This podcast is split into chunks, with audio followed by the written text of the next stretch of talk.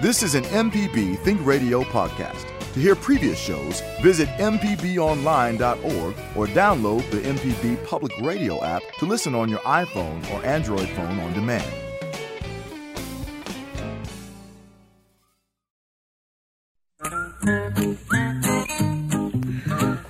Okie dokie, folks. Welcome back. Horticulture's Felder Rushing, and we're going to be talking about just gardening.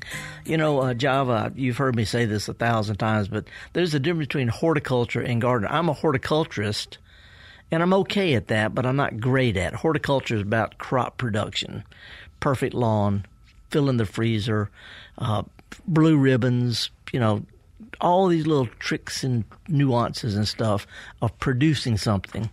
Gardening is just knocking around in the yard and I'm just I'm really good at that. Horticulture is a little more rigid. Yeah, horticulture is, is, is, is, rules and tricks and techniques, and you know, if you don't have a compost, you can do it from start to finish in three weeks, but you got to bioactivate it, get your carbon nitrogen ratio right. You got to make sure that it's uh that that you know car- thermophilic bacteria you know, and you can do compost in three weeks flat, but it's going to work your tail off. If you're making compost, we can do that. But if you just got a leaf pile someplace and just throw some stuff in it, that works. You know, you walk by, you know, to get to my cabin, you got to walk through a gate, and you got to walk past a pile of leaves that got banana peels and grapefruits on it. And there's compost. yeah, I mean, sometimes it smells like old banana peels, but you know, yeah, I dig around there and I've got worms that are literally over ten inches long. I was going to ask you. I I don't know if I just done have I done something, but I got like a bunch of slugs. Yeah, no, they they just you know they're they're not they're not the brightest creatures, but they can smell good. With those little things that stick out of their heads, Yeah. you know, they can sense stuff, and they'll find anything that's got kind of a, you know, that's the reason they're attracted to beer trap. It's not the beer trap, they're not the beer, but they smell the yeast, Oh, and they're attracted to that kind of stuff. But uh, they basi- basically make their living going around looking for stuff to eat. Yeah. You know, real slow. They take their time. They're real laid back. They're classic Southerners. you just relax and take your time because it's too hot to go fast. And I got to thank you too for the um the bur- what was it the burgundy um okra. Oh, is it has is it growing? It's growing. It's going. It's it's going up and tilting to the left a little bit because it's trying to reach the sun. Yeah, well, put it out, put it out in sun. We get plenty of sun. Yeah. I planted a bunch of them, uh, uh, master gardeners, and I'm working with them to redo the the herb garden at the Agriculture Museum, and uh, we're we're putting a little heritage garden, you know, with uh, you know plants that they may not be traditional herbs, but they're used for for cooking. A lot of people don't realize okra is just for eating; it's also for thickening. You know, you can thicken soup and gumbo and stuff like that with it. So uh, we got a little area with with us. But if you're going to plant okra in a in a, a display garden, might as well be a pretty one. And the burgundy has got maroon leaves, got got those pretty burgundy uh, uh, pods on it, and they still cook green. If you you know if you feel creepy eating something that's not the right color, it turns green when you cook it. So anyway, for the next uh, hour or so, we can just yak. Yak. And if anybody wants to give us a call, I can see the screen. I took my glasses off, but I can still see the screen. And I can see there ain't nobody calling yet. So give us a call at toll free 1 877 MPB ring. There was one other thing I wanted to tell you too. Uh, my daughter uh, Marley, she came home from school the other day with a plant. I don't know what, what it was, or you know, I'm, I'm pretty sure they were just planting something at school so Yeah. they could. Uh, see, it, it came in a plastic cup so you could see the roots, and it grew up a little bit, and I guess the stem broke, so it was kind of drooping down. Mm-hmm. I took a bread tie and a and a stick, and because she was all about it, it got it has Wait, wait, wait, wait, wait. This is not the medicine thing, Dr. Java. You're putting a, a medical splint on a bean plant? There you go. That's what I did because I was trying to make it stand up. I it, it was drooping down, and I had to make it stand up. How's it working? Well, first of all, you're you're a good dad. I'm gonna thank you for that, but I'm gonna I'm gonna try to um uh pay more attention to it and see if I I wanted to see if the stem and don't laugh at me would reattach. It can. Okay. Is it? Are the leaves all wilted at all? no, the leaves were looking. It was looking So, good. so far, so good. Okay, So far, okay. good. So bedside manner is going to be important here. there you go.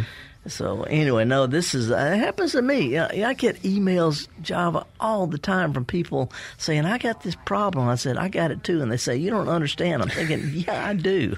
Yes, I do." You know, if a it, when people write about azalea leaf gall, which is a weird thing happening right now, azaleas and camellias, the new leaves come out in the spring, and sometimes they get this swollen, looks like a, a looks like my thumb on a leaf. It just puffs up It's kind of an off white thing, and it's just horrible looking. And it just happens in the spring to a few leaves, and not that big a deal. The plant plants don't care. The new leaves coming on now, they don't get it. So it's just a temporary thing, but it's really freaky looking. And I tell people all the time, when something like that happens in my yard, I think it's kind of cool, you know, because it doesn't hurt the plant. It's weird. Uh, we have these thing called well, a gall is anytime a leaf or twig swells up around an insect or fungus, it makes it sometimes hollow.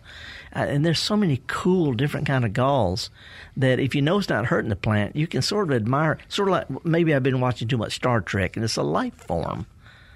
You know, I don't understand it, but ain't it cool? There you go. I like that. So anyway, I got some plenty of stuff to talk about. If y'all want to give us a call, it's toll free one eight seven seven MPB ring, and we're going to slide up to Andersonville, Tennessee. Good morning, James. How are you this morning? I'm doing excellent, sir. Um, great. Uh, yeah, I'm, I'm, from Hendersonville. It's uh, between oh. Nashville and Kentucky line. But anyway. Oh yeah, yeah I, see um, it. I see that. Um, anyway, so uh, I have a couple of questions. One, I have three carnivorous plants. Uh, the Venus flytrap have one that looks like an ugly cup, and one has long, uh, long, uh, hairy kind of um, arms. Yeah, that's so, the that's the sundew. Okay, should I feed them anything if I don't have bugs like uh, like hamburger or raw hamburger, or just let it grow? I mean, should, should I just let it grow or what? Well, here's the deal. Pretty good. Here, here's the deal. First of all, those plants, they're not. You know, a lot of people grow them as hobbyists, but the way they grow is hard to pull off at home. The reason they eat meat, okay, is because they live in poor waterlogged soil that's got no nutrients at all, and they've developed okay. to where if they can catch an insect and wrap it up, it dies, and as it dissolves, its nutrients fertilize the plant. See, so they don't eat stuff. So a hamburger is not what they want. What they want is a bug. They want something, and it takes. A, yeah, and like when a Venus flytrap, uh, when it when when those those modified leaves snap shut like a little cage, it gets tighter and tighter, and and the insect in it dies, and the whole leaf dies. And oh, it wow. and, and it and it dissolves oh. to become nutrient. It takes a while. So, uh, you know, the trick is to try to make them think that they're in their native habitat, which is in poor soil, no fertilizer, or else you'll just kill it. You know, that's what oh, okay. You know, it, it, I've seen a lot of pitcher plants grown in and sundews and uh, and these other plants grown in like a uh, a Tupperware rubber container of mud. Yeah. So so think, what I did is I when I ordered it, I made sure I used the uh, the the mossy whatever it was that came with it plant. That's what I that's what the roots are in now. Yeah, well, I went, I followed the directions perfectly. So yeah, well, well do do, do little little extra work. You know, spend uh, you know five or ten minutes googling how to grow these things, and you'll see a lot of. Everybody has a little different technique, but they all have certain things in common. One is no fertilizer. Don't let it get or stay dry, and you know that kind of. In other words, make it think okay. it's in the swamps of North Carolina, which is where these things are from. Okay, excellent. But no, excellent. no, no, not not hamburger meat. You want to feed it something that's likely to catch out there. A handful of mosquitoes, maybe. Sort of like think cool. of it as their version of potato chips. Cool, you got it. Bugs and junk like that. Okay, cool. Thank you. Hope you guys have a great day. Wow, wait, wait, wait. You said you had two questions. Oh. That was just one. Oh, oh yeah, yeah. Sorry, my grandmother about two thousand years ago planted some peonies, and where she planted them, my grandmother, she's been gone for twenty years. So I'm saying the these peonies been there for forty if they've been in there for a day. No right. joke. Right. Um, and there's two great big huge trees besides the card tables um, on on the w- west side. So it gets morning sun. Perfect. And it gets about ten thirty or thirty or eleven, and then the trees overshadow it. Yeah. Um, the, the sun goes. So is that okay, or should they be moved? Because well, they're doing good, but not as good as what they used to be. Well, you don't fertilize them or nothing. Well, here, here's the deal. They like to be in the sun in Minnesota. Down here, Oh. you know, our heat and hot summer nights and the radiated heat and stuff like that, these plants don't like that.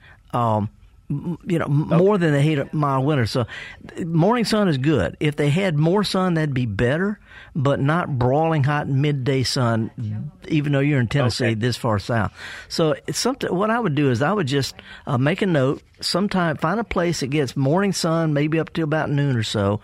Work up a little dirt, plant you some flowers or tomatoes or basil or something like that there over the summertime, and then this fall move. You know, dig up some of those peonies, break them in half, put some in a new place, put some back in Grandmama's hole. The the, the, the hole that she planted, them, not not the cemetery. yeah, they wouldn't like that. That I, I don't care about them. Just kidding. Um, Yeah. Thank you very much. I, I love your show and hope you guys Appreciate- have a beautiful rest Hey, of the day. th- thanks for being part of it. Appreciate it. Okay, Java. I, is I- it- I don't have a I don't have a s- don't say that button What do you mean? about don't plant it in grandma's grave hole What I was going to ask is it peonies or peonies or pineys. or peonies? Yeah, technically it's peony. But I wrote to the American Peony Society. I don't know if I told you this before. Years ago, people say, How to grow peonies in the South? Well, you don't see many of them. You see a few. But up north, they're like a top five perennial. Everybody grows them up north. And you don't see that many down here. A lot of people try and they just don't do anything. And come to find out, only the really early bloomers will bloom here in the South because peonies need a long cold spell to set flower buds. We don't have a long cold spell. So the ones that are the earliest blooming will do best in our in our climate. Nobody sells those because they're not as you know they, they want the ones that bloom in the summertime in Minnesota. So you ride around old parts of town, and you see uh, see them scattered here and there. Well, that's where garden club ladies planted them a whole bunch of them maybe 50 years ago, and there's only three still alive. Those are early bloomers. Anyway, I wrote to the um, the American Peony Society. Okay, they're the expert. Said, how do you grow peonies in the South?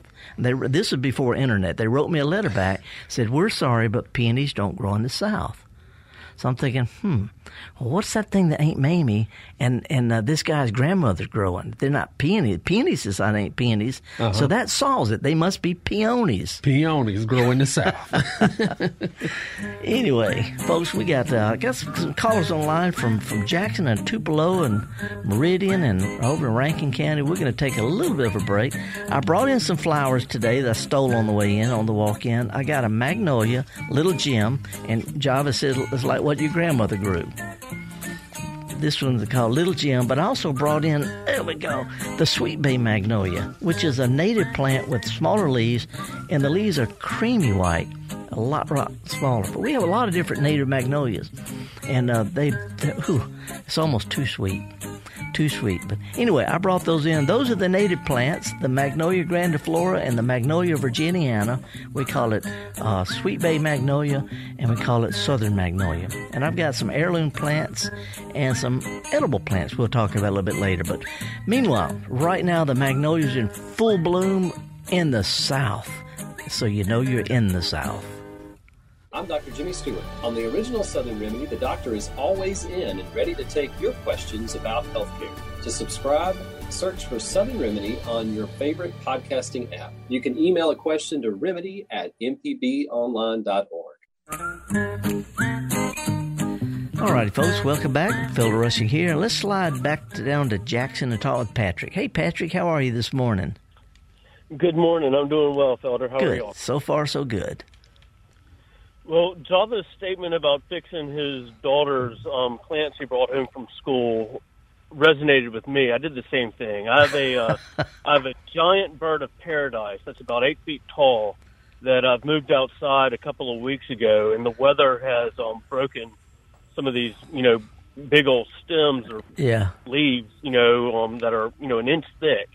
And so I've taken some zip ties and some dowdles and sort of made splints. And I'm wondering if I should just cut them off or hope for the best or or bring it back inside or whatever? Well, it's a little bit different because you know leaves. You know they're just food factories. You know Java's. Uh, you know that we're talking about the stem on his. Yours are yours is more for a cosmetic thing. You know the the giant bird of paradise. By the way, where did you get one of those? Because they are huge. That's the one with the white flowers. Yeah, it's supposed to have white flowers, but it's never flowered. I've had it for a few years. I got Yeah. it at, like They get huge. You know, you, you get down into Central Florida where they start growing outside. You go into the tropics. You go to San Diego, to Miami, uh, the Caribbean, and they're the size of the of your house. You know, they're almost like trees, and uh, so that's one of the reasons why your your may not bloom because it doesn't have the elbow room going straight up that it might need. But anyway, it's a good foliage plant. Uh, anyway, what I would do is I would I would enjoy it. They start to turn brown, just snip them off. It's not it's not as crucial as the as the stem. They don't really have a stem. They've got a sort of a clumpy thing. hmm So you know that, that that's all I would do. Um, you know, and I I, ho- I wish you luck on that because they get big. You know, it's hard to take a picture of the giant uh, uh, bird of paradise because the flower's so far up there. Well, I've, I've repotted it three times now, and I don't think I can find a bigger pot. Well, that's good. That's good. One one of the things I learned from my mother, uh, she was uh, she was kind of a nut about certain plants, and my job as a kid was to drag her her regular bird of paradise in and out every time the weather changed. She didn't bring it in for the winter and out in the spring. Every time the weather changed, I had to bring it in and out, and she had an old red. Anyway, long story short, they bloom best when they're pot bound, so it actually bloom better in a tighter, smaller pot. All right. is is is an is an oddball thing, but there it is. well, I appreciate your help. I'll, I'll, I'll cut back the uh, splitting and, and brown ones. and Yeah, hope for the and and keep it root bound. And, and meanwhile, right, will meanwhile, go to uh, let me see. You're in Jackson, right? Go, go out to Hobby Lobby and get you some fake flowers and stick in there. Come on. I mean, come, come on. Life is short, man. All right. see you. Thank you, Felder. Oh me, you know, the Java. There's some stupid stuff that I know, and it doesn't help balance a checkbook, and it doesn't get that shelf fixed. But there are other things than, to balance than balancing the checkbook and fixing that shelf. Well, Strelitzia prefers to be root bound. okay, who we go to next? We got all sorts of folks here. Uh, we're gonna go to Meridian and talk with Lori. Lori, good morning, Lori. Howdy. Good morning. What's I up? have a question about hydrangeas. Okay. I planted one out near a fence Mm-hmm. a couple of years ago. Came up good, pretty leaves, real healthy growth. It gets about two and a half, three foot tall. Mm-hmm. It starts getting brown, gritty looking stuff, like growing all over every stem on the bush till it just starts dying. I hack it back to the ground and wait till next year. It comes back out, does the same thing. Hmm. So I'm wondering what is going on with it and how can I fix it? I, I don't know because you know when you say gritty stuff, I, I don't you know I, I I- can't even picture that. It could be a type of scale insect, could be lichens. I, I don't know. I would need a real good, clear, uh, uh, close up picture of it because I mean I can't even make an educated. guess. I will say this: cutting it back can't be good for it. You know, I wondered if you just prune it a little bit to stimulate some strong, healthy new growth. See if the new growth doesn't come out clean, because it might just be something happens in the spring and early summer that won't happen a little bit later. So try not try and don't cut it back every time. Let's see if it'll outgrow. Okay. Sometimes it can outrun problems, but I can't even guess without looking at it.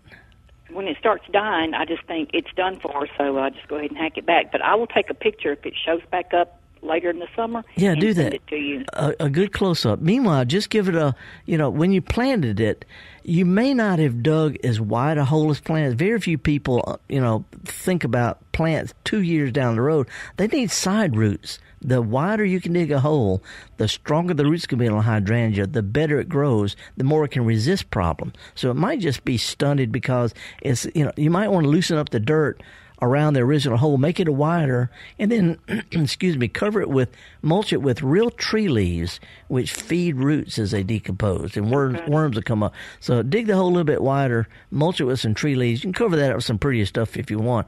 Let's see if it doesn't outgrow what the problem is. Okay, I'll give that a try. A second inquiry, please, sir. If I wanted to get some wildflowers, like when I'm taking a walk down the road or something, and I mm-hmm. see a pretty one, can I snip the bud off and take it home and let it dry and then plant the seeds, or should I let it dry naturally on the stalk? You know, when, when, when a flower uh, opens up and it gets pollinated, it takes a while, just like when a squash blooms. You know, it takes a while for that to turn into a squash you can eat, but it also takes a while for it to get big enough and hard enough to actually make seeds in it. That's the same thing with wildflowers. So if you see one that you like, see if there aren't some really old, dried up flowers that have started dropping their petals, and there'll be seeds in that. there'll be seeds grab for those. Yeah. Okay. All righty. Okay. Thank you so much. Okay, I, I, sort of look forward to seeing a picture of that problem. I'm sort of hoping that digging the hole wider will make it outgrow it, and and then they'll hear from you again about it. I'll give it a try. Thank you so much. You bet, Lori. Thank you for your call. Appreciate it. Bye bye. Woo, I don't know some stuff, and I'm all right with that. But if I see a picture, I can look it up, or I can send it to, to friends of mine who who know. I'm, I belong to Java, as you know, a network of folks who do what, what we do. If I run into a problem with a plant in Florida or California or up north, or I've never seen before, there's a whole bunch of us that we don't have anything else to do but send weird pictures of each other. What is this frog? I don't know, but I know somebody knows frogs. So anyway, who who's next? Let's go to Joe in Rankin County. Okay, Joe. Good morning, sir. What's up? You you get Thanks, you get enough lightning last night? We definitely got some for sure. So, hey, I'll make this quick, and I enjoy your show. I've been listening for a long time. Um, I got a like a three acre place I live at, and I put out about ten Leyland cypresses about seven years ago to do some blockage, and they've grown pretty good. About some of them about twenty feet tall, but they got and you probably talked about this before. They got a lot of yellow needles on them. Yeah, yeah. It's real Yeah. common.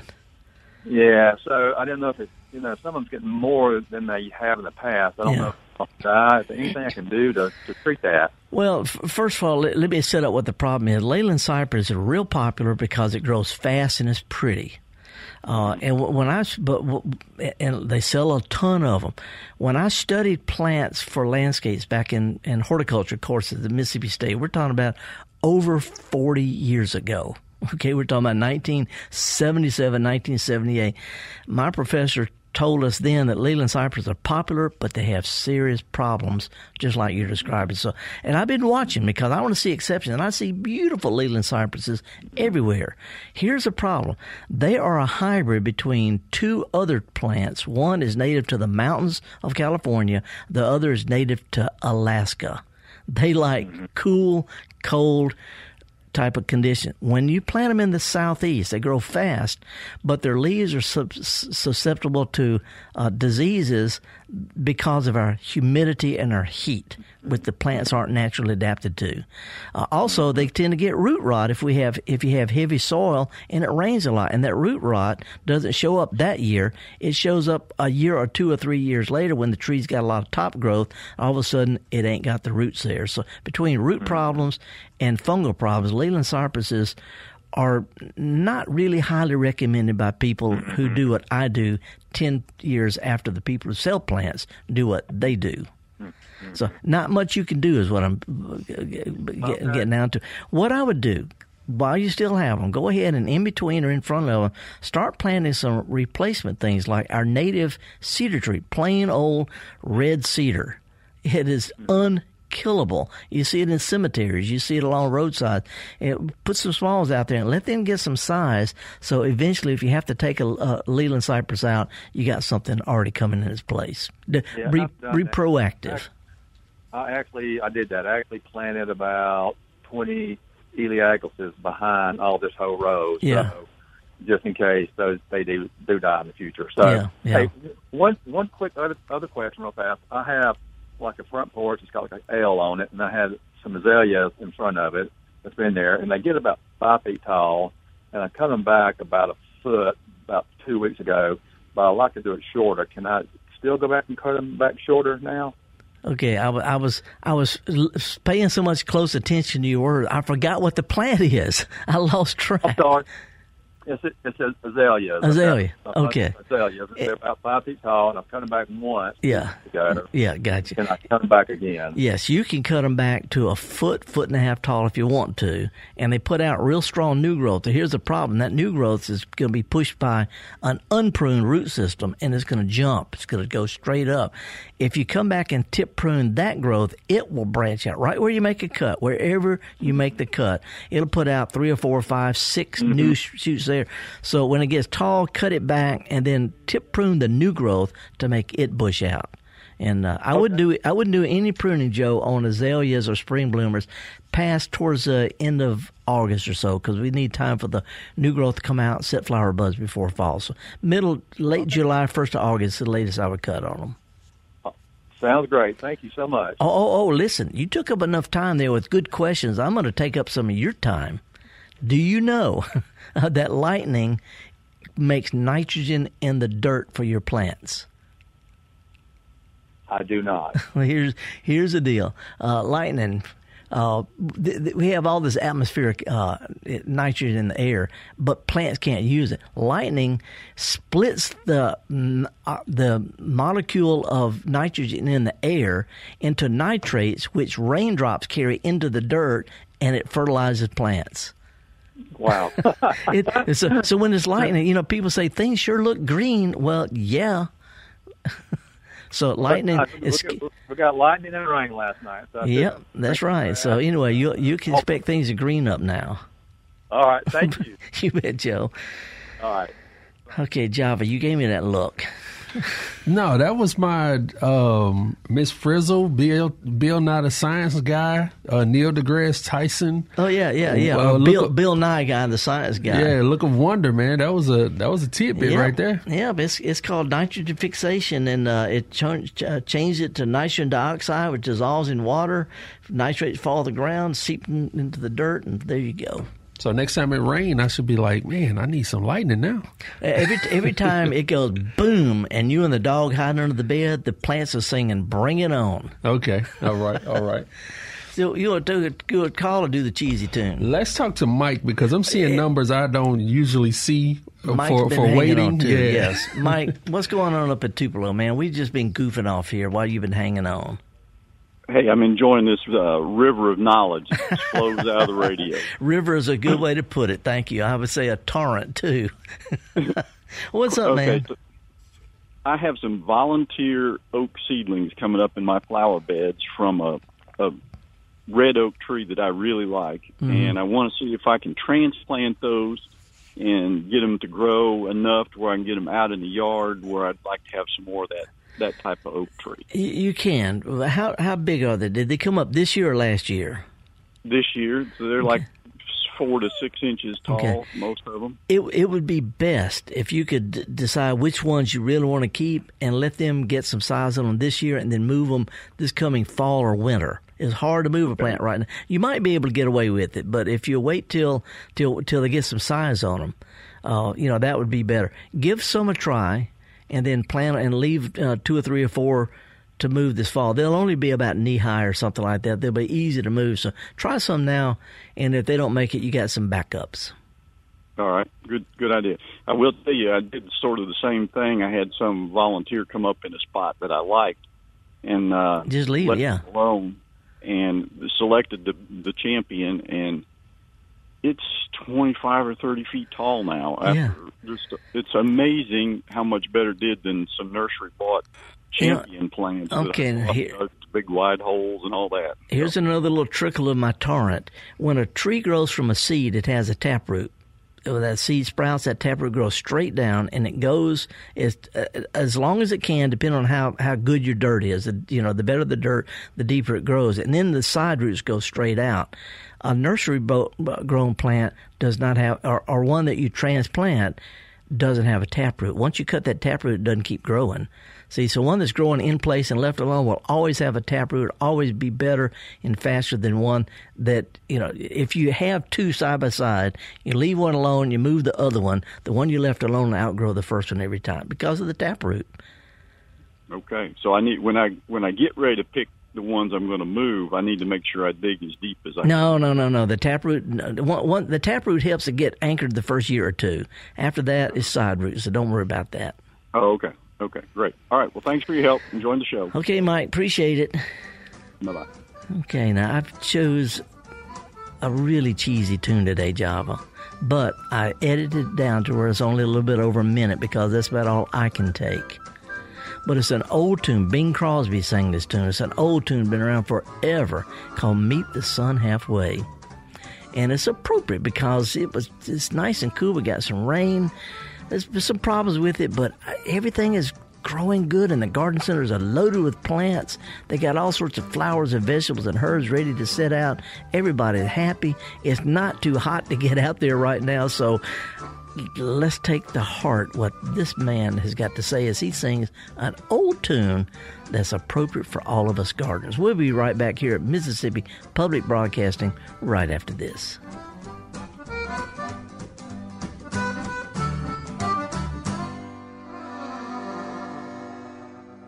Stop hiding behind a pillow whenever the dawn looks gray. Get up, get out, ooh, sun halfway.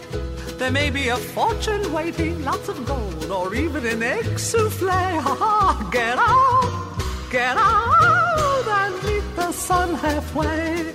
Get into the tub, and you begin to rub and scrub. Give out with your version of the road to Mandalay. You may even show little Abner the way to win Daisy Mae. Get out, get out, and meet the sun halfway.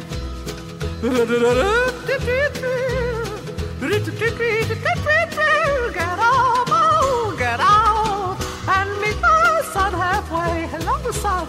Get into the tub, splash, and you begin to rub and scrub. Give out with your version of the road to Mandalay. Don't ever expect the bright side served up to you on a tray. Get out, get out, and meet the sun halfway. Hello, sun. Okay, those folks, welcome back. I'm Going to jump on the call real quick, but first let me mention this: the edible plants I brought today were several different kinds of basil. Let's say ba- basil, basil, basil. I got purple basil. I got uh, green basil. I got uh, Thai basil. I've got all different kinds of basil. You can cook with them, of course. You can rub them on your arm to keep mosquitoes off. But the most important thing is they are pretty plants and they're durable. They're easy to grow. You got a weird look on your face, Java. Behind the scenes radio stuff. Oh, okay, okay. I tell you, what, while you're doing that, you're freaking me out here. Let's let's talk to Leslie down in Fairhope. Hey, Leslie, what's going on? Thank you for holding. How are you? Hey, Felder, I'm doing just fine. Um, I got to tell you, I always mow high. I'm gonna have that on my tombstone. mow high rushing. Uh, yes, sir. Okay, so I believe I have centipede in my backyard. Mhm. Um, it ha- puts up these little six-inch kind of seed heads. Yeah, that'd with, be centipede. um, yep. alternating seeds on them. Okay, all right. So I have a two-story house that faces directly south. My backyard is obviously on the north side of the house. Real shady. Strip of shade that comes across. It gets bigger and smaller as the year progresses. Right. You know, um, I'm thinking about putting in some St. Augustine because don't don't you say that St. Augustine does better in the shade? Well, yes and no. St. Augustine, if you mow high, it's got it's got bigger leaves. It gets more inner, more sunlight. It's a, better able to collect what little sun is out there because it's got wider, longer leaves. But it doesn't do well in the. It tolerates shade. And here's the deal, uh, you know, you get plenty of sunshine. Uh, it's, you know, in, in the wintertime, the sun's real low in the sky, so it's going to be all shade back there. In the summertime, the sun actually comes up really in the direction of Pensacola. Uh, excuse me, north of there. It comes up 28 degrees north of due east, goes almost directly overhead, sets in the northwest. So you get more sun in the mornings and the afternoons in the summertime, just not up close to the house. Anyway, Right it- now, there's practically no shade at all. It's about yeah. three feet wide. Well, yeah. Here's the deal: if this, if the grass gets enough energy to grow a good root system and start reproducing itself, new runners. And those new runners get enough energy to start rooting and reproducing themselves, your grass can get started. See, a lot of people don't realize what you plant today is going to be gone in a month. It replaces itself every month or so. That's what happens to a lawn.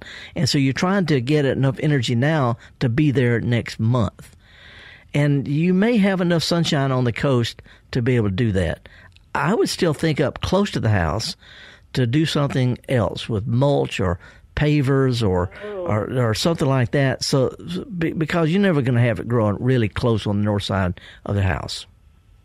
Okay, So- because so you know, a few feet out from the house, the, the centipede is very happy. It's healthy. It's happy. It's wonderful. right. It's really getting up- scraggly right next to the house. Yeah, that that's a pro- okay because it's petering out because they're not getting enough energy there to reproduce Gotcha. itself. Again, the whole idea with grass is to not keep it green, but to keep it replacing itself, and that takes energy and blah blah blah blah I blah. see. I see. I see. So, what would you recommend? Uh, I, I would I say would mulch, not even a ground cover, probably. would ground cover do there's all sorts of ground covers that do well on the coast. I mean, the, the, you know, the regular, the Asiatic jasmine, the English ivy, the the mondo grass, the monkey grass, but also you can grow peacock gingers and other ground covers. So what I would do, and this is this is strictly a design thing. Keep in mind, I study turf management and also study design, and I see a lot of design.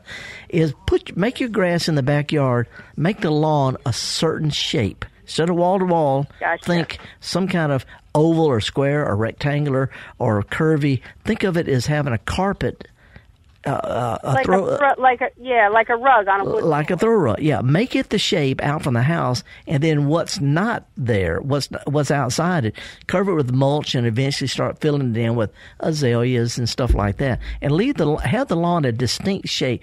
Peanut shape, whatever, and neatly edge it, and it will shine like a gem. So where it starts to peter out, it doesn't have a chance. You keep it where it looks good, and then where it's not doing well, do something else with a distinct line between the two. It always looks better. I like that idea. That's a real, real good idea. Okay, mm-hmm. that's what I'll do. That's thank you so much for your advice. I was going to put some St. Augustine. I was going to ask you when to plant it, but obviously I don't need to plant it. Nah, nah. Find find find something else. Okay, well, thank you very much for your advice. I appreciate it. Oh, oh, oh! I got to ask you a question. I'm passing Yeah. through Fairhope today. I want to go downtown look at the Grand, you know, the old Grand Hotel. But somebody Mm-hmm. said that there's a guy who's got some really funky art down there somewhere. Um, I'm trying to think of what you're talking about. There's a lot of art all over Fairhope. This guy- this Um, guy- I need more than just funky because there's a lot Well, so so you saying funky Fairhope? Come on down. funky Fairhope. Can you hear my chickens out there? Okay, well we'll They, get check they out. passed a chicken ordinance. We're allowed to have four chickens. Of course, being Fairhope, there is yes a building ordinance that you have to obey for your chicken coop. It has to file. It has to. It has to follow zoning rules. Cool. Well, you know, sorry, you got five chickens. I'm gonna eat that one. no, I'm. Well, thank you very much. Okay, hey, have fun in Fairhope. Wave at me as you I, come by. I appreciate it. Thank you so much. Mm-hmm. bye bye. Okay, let's cross over that bay and over the next bay and go to Ocean Springs. Hey, Marcy, good morning. Hey, Felder. What's up? I want to tell you, I, I am so sorry I missed your talk in Pearl. I, I intended to hear it. I was going to the live broadcast, and then I also wanted to go to the Master Gardener annual plant sale. Yeah. So I wanted to get there before they got everything, you know, all the good stuff was gone. And it was still already gone because Master Gardeners, they pull it aside from themselves. Uh, really? of course. Well, you know what? You know how Master I Gardeners are. They not only that, but they steal cuttings from each other in the parking lot. Oh my god! Well, you know what? I was so impressed because um, I filled up the back seat of my car for only forty nine dollars. Wow. I got so much good stuff. And it was it was hot. I hope you got it planted all by now. Um, not yet because I had surgery on my right hand, my dominant hand, at the beginning of April. So I'm my occupational therapist has been getting on to me. She says, "Stop doing all that gardening." And wait, wait, wait, wait, wait, wait, wait, wait. You went to the plant sale after they said stop doing all that gardening. I I did. Okay, I'm just I- I'm, okay. I You're, lots of you're, help from the people there. you're a sick person, Marcy. I love it. What can I help you with this morning? Um, well, um, I'll, I have a story about the lawn. Okay. I, you know, the place where I live, it's an apartment made into my sister's home in Ocean Springs proper, and um, I she lets me do all the gardening and everything, which is wonderful. But because I had the surgery on my hand, I wasn't able to get the lawn mowed just in time for her, you know, to think it, it looks okay. But right. she got the neighbor on the side with his big riding mower to come over, and he scalped it. I'm, Yeah. I don't even know how he cleared the the ground. It was so bad, and I mean, it caused a rift in our relationship because I came around to the front yard and I was just like about to have a heart attack. And he thought he was doing a great thing. He got on, he strapped himself on that more, got got him a beer in his hand. I'm just gonna, you know. And I tell you what, in 1888 is when Daisy BB guns were invented, and it's for guys like that mowing the grass too close. well, you know what? It's a good thing I didn't have a BB gun that day. Well, they got they got soft they they got soft styrofoam pellets now, but that'll get the point across. So it'll it'll grow back. You know, scalp scalping it once really boogers it up, but cutting it over and over and over is what wears it out. Well, I'm glad to hear that because I went and got a push mower. And my 86 year old dad said, "Are they still making those things?" I said, "Yes, they are. Really good ones too." And they're They're they're they're cheap and they're and they- got better ball bearings. They're they're better material. The one that I pushed when I was a kid, big old heavy clunker thing, and when you push it, it sounds like you're clearing your throat. But the new ones are lightweight. They're really really nice. yes, they are, and I love it. I love it. Every about like two or three days, I go out there and cut cut a little bit off. What is the doctor going to say about you? Well, that's right. You can do it with one hand with these new mowers. Well, yeah, pretty much. Well, Right. this, we we got to scoot Marcy, Uh, but uh, you know, don't, uh, I, there's nothing nothing to say to the guy next door because he paid a lot of money for that riding mower and he's proud of it. But there's a little lever down right by his his ankle. If he pulls on it, it'll raise the deck up. And he just doesn't Oh, realize he yeah. paid he paid a little extra for that lever. He needs to learn how to use it. He does. Yeah. And one last little thing, I don't think he likes grass because his yard looks like a sandbox. Yeah, because he's he's in he's a, a, a tool guy. He you know he he's he's a guy that call up and and, and talk on, on Wednesday with Jason and them about tool stuff. Don't fix it one on one. Fix it one on one. I'm you know, and he fixed that. And anyway, we appreciate. Okay, well, thank you so much. I enjoyed talking to you today. Thanks. Oh, I I do want to ask you one quick thing. You said I live in Ocean Springs proper. That means the old part of town. Um, I live about two blocks from East Beach, Gotcha. so you know I can take my dogs for a walk and Gotcha. Beach and the sound and everything. It's a, it's Yeah, because you know Ocean Springs has Gulf Park Estates, and that's oh yeah, like a whole different section of Ocean Springs. And well, I I don't. anything like south of the railroad tracks that's on the beach side, we we call like within the city limits. Yes, gotcha. Well, I don't know if you knew this, but years and years and years ago, I wrote a book on scarecrows, history and the lore. It's a, the definitive book on scarecrows and human garden figures. And the front cover and the back cover feature scarecrows done for the Scarecrow Festival in Ocean Springs. Oh, how cool! Yep. Anyway, we got to scoot. Thank you for your call, Marcy. Appreciate it. You're welcome. Okay. All righty. Her neighbors on a guys on mowers. There's a lever. You know, uh, I, I did a, a, an article on lawnmowers for HGTV. Now this is. I don't even have any grass in my yard. I don't. I, I don't own a lawnmower, but I wrote it because I don't care. You know, here's the deal. And one of the one of the coolest things now on these riding mowers, they have a little thing you can unscrew on the on the on the deck, and screw a hose into, and crank the mower up, and turn the hose on, and it cleans the deck. so you don't have to turn it over and get a screwdriver and get all that nasty stuff out from under there. Not anymore. Not anymore. But there is a lever that makes the deck mow higher or lower, and high is from the grass's point of view what it's like, not what we like. Well, that's what the grass likes. And my my tombstone's going to say, Felder, he would have mowed high if he had any grass. we'll be right back here at the Gestalt Gardener MPB right after this. All righty, folks, welcome back. Hey, we've got time for some calls. Got the lines wide open. You can give us a call. It's toll free one eight seven seven MPB ring. Liz Gill is our phone greeter this morning. She's over there just waiting for something to do, so bring it on. One eight seven seven MPB ring. Uh, Java, I brought some a uh, couple of old roses from a yard you know, I'm a lazy, I'm not a good gardener. I'm not a great horticulturist. I have horticulture knowledge, but I don't grow anything for a reason you know, not trying to get yard of the month or not trying to sell plants or anything. And so I'd rather just be a gardener where I just plant stuff and enjoy it. And it turns out I'm not that good a gardener. I like to dig dirt. I can dig dirt. I can have a hole and I can dig in that hole for years. I like digging in dirt. But when it comes to taking care of stuff, I'm not that conscientious. So I look for plants that take care of themselves. And here's two roses.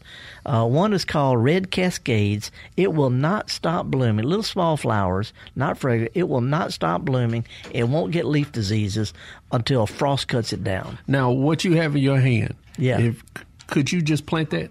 Uh, if I'd had it, if the stem was a little bit longer. It's just okay. a flower stem. If I cut a little bit longer, it has some leaves. Uh, but they root like ringing a bell. Just cut a piece off, stick it in some dirt. And this other is called, it's a pink one, it's a real frilly look. It's called Caldwell Pink. It was discovered in a garden in Caldwell, Texas. They don't know what it is, but it will not stop blooming. You can see both of these at the old Greenwood Cemetery downtown Jackson. Uh, Caldwell Pink and Red Cascades. There's probably a dozen or so roses that bloom repeatedly. There's about half a dozen that will not stop blooming all summer in a cemetery. These kind of plants I put in my yard and one of them is just okay, the other just okay. Put them together, and it looks like you know what you're doing.